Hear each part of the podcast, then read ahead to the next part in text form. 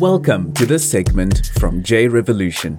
We are a non profit evangelism and discipleship organization aiming to evangelize and disciple the lost, as well as help believers deepen their relationship and intimacy with God.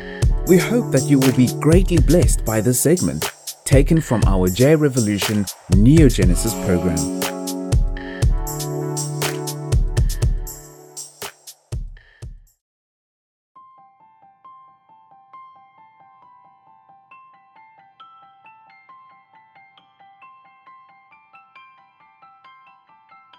Communion. Communion, announcing Christ's death.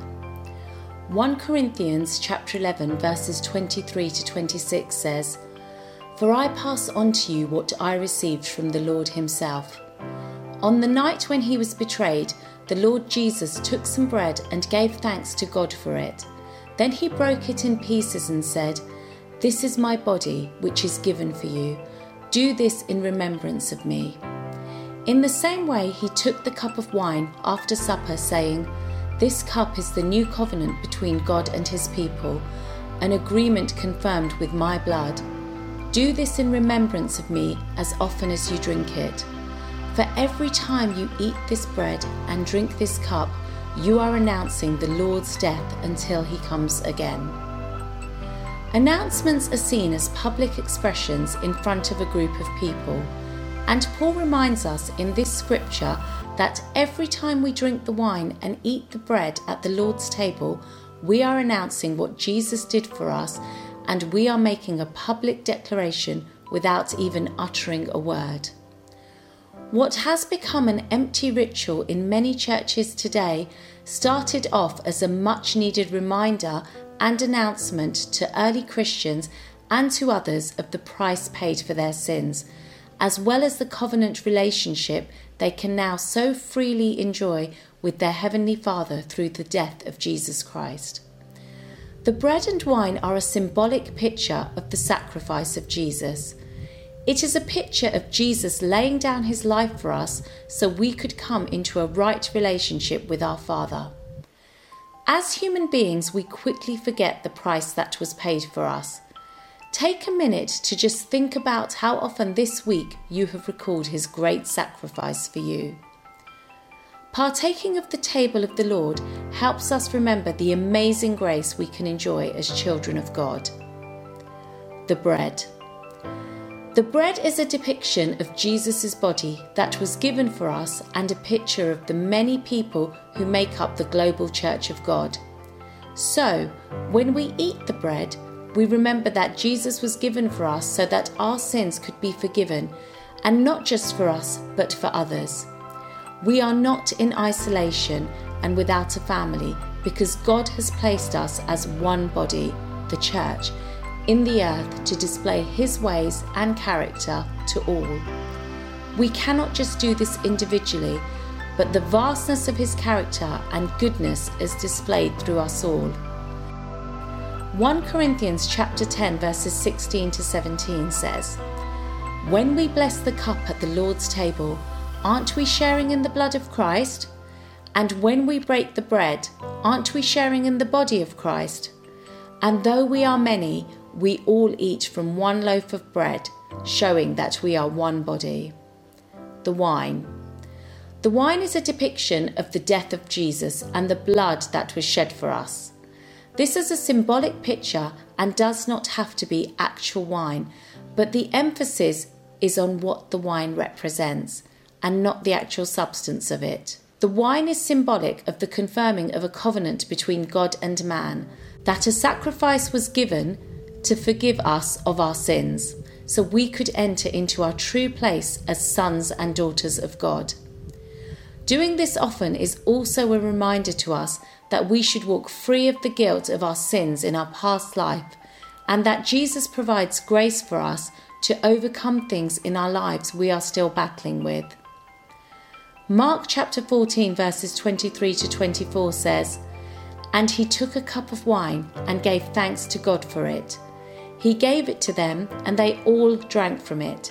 And he said to them, This is my blood, which confirms the covenant between God and his people. It is poured out as a sacrifice for many. The bread and wine are a symbolic picture of Jesus and should not be taken as literal bread and wine. Therefore, we can substitute it with different starches and juices, as it is just a picture of what we are participating in symbolically. When the church first started in Acts, one of the things they were devoted to was the Lord's Supper. We need to bring back the proper honouring and place of this breaking of bread and drinking of wine within our church communities, be it the local church every week, or midweek group, or Bible study meetings. The remembrance of what Jesus did for us needs to be brought back to its rightful place within our lives and hearts.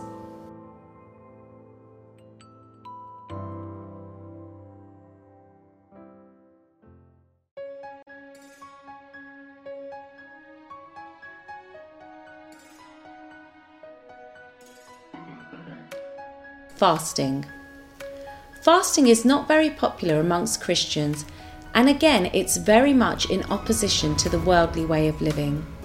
The world likes to fulfill every single craving and gratification that they have as quickly as possible. They are always looking for instant gratification. But if we study Matthew chapter 6, it is clear that Jesus intends us to practice fasting. It is a given that as Christians we are supposed to pray and seek God. That is why Jesus says in Matthew chapter 6 verse 5, when you pray. He does not say if you pray. In the same way, in Matthew chapter 6 verses 16 to 17, he says the words whenever you fast and when you fast, not if you fast.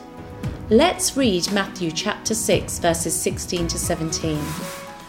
Whenever you fast, do not put on a gloomy face as the hypocrites do, for they neglect their appearance so that they will be noticed by men when they are fasting.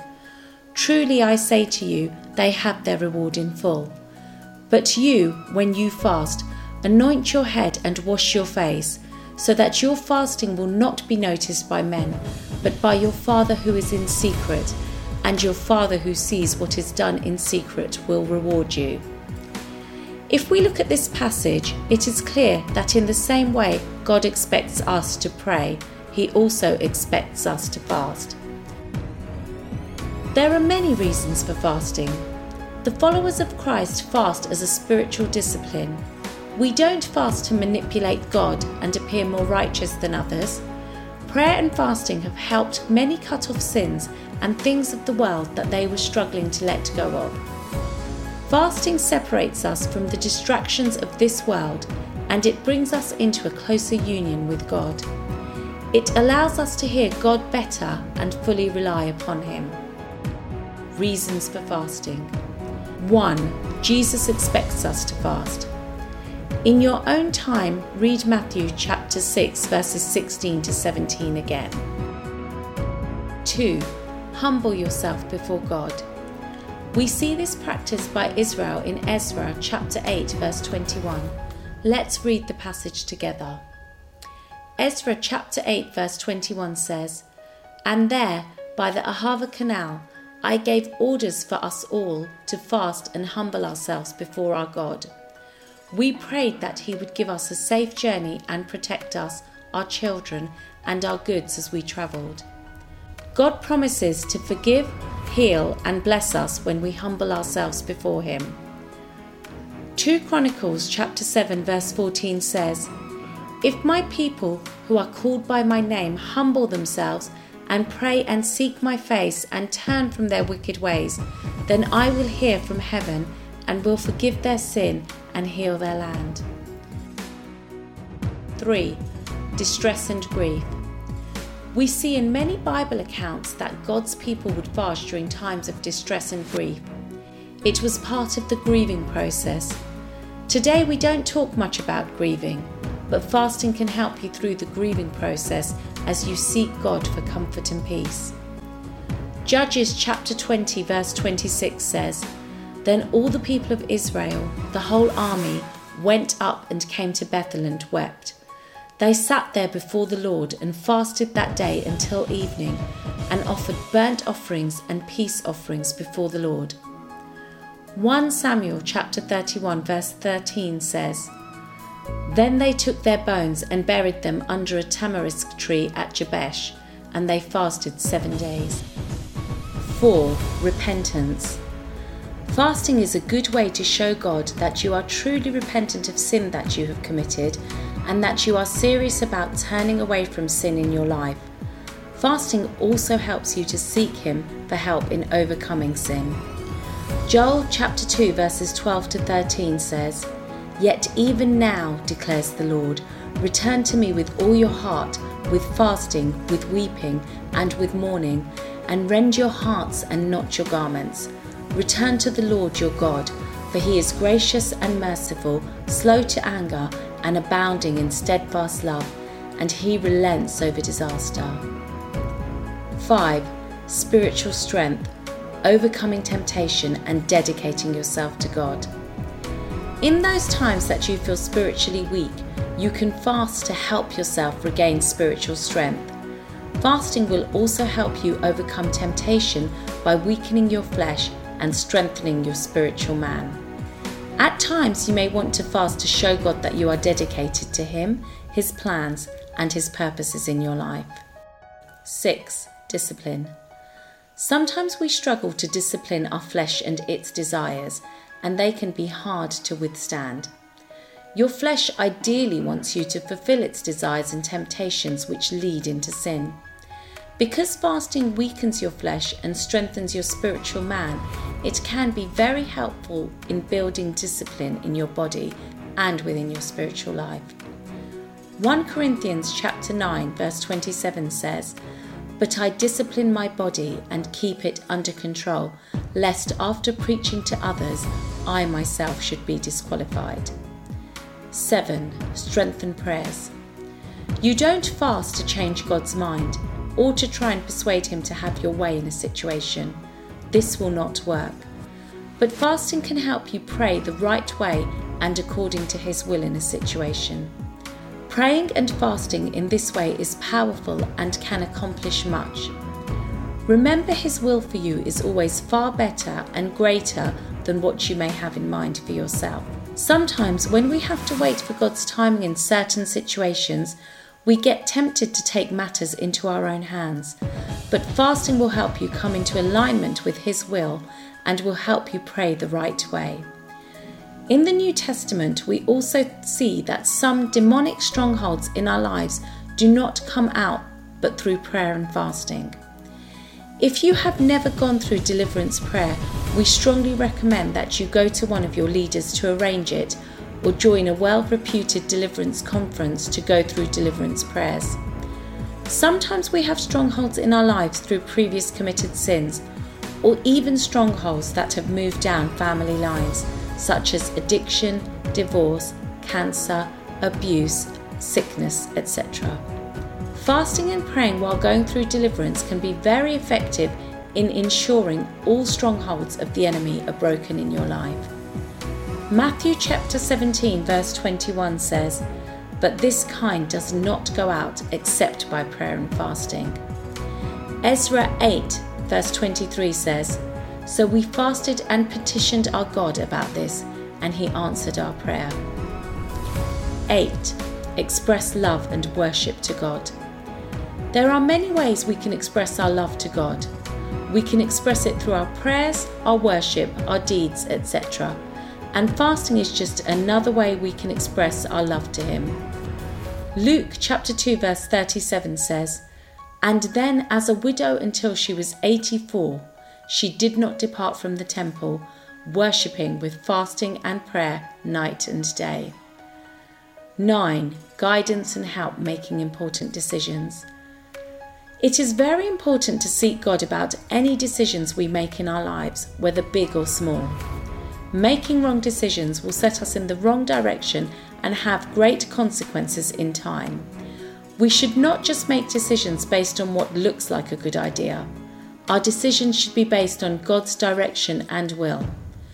This is not always easy, especially if you are emotional or excited about a decision you need to make. It can be almost impossible to hear what God is saying when your emotions and mind are hyped up and all over the place. The best thing to do in this situation is to fast, and when you do, your flesh and emotions will calm down, and your spiritual man will be strengthened, and you will be able to hear in your heart what God wants you to do. Sometimes it may not always be what you want to hear, but you will have peace when it's from God.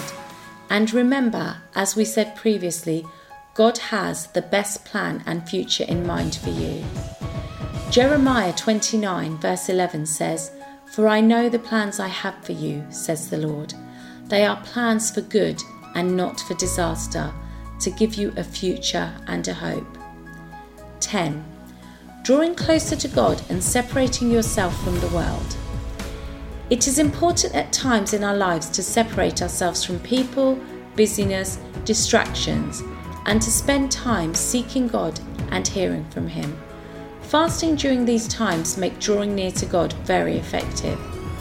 Allow the Holy Spirit to guide you and always remember that fasting without prayer is not fasting at all.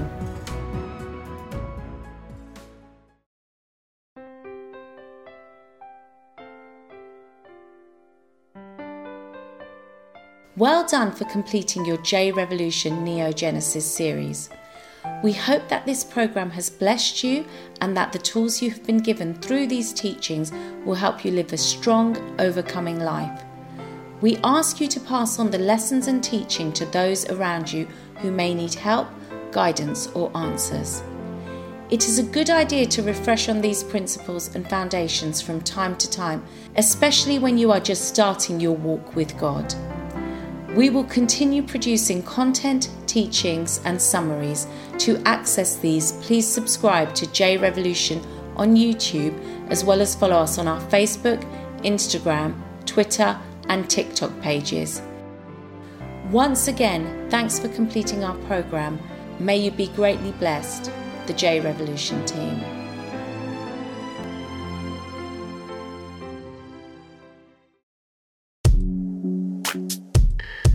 Thank you for taking the time to listen. We hope you enjoyed this segment from our J Revolution Neogenesis program.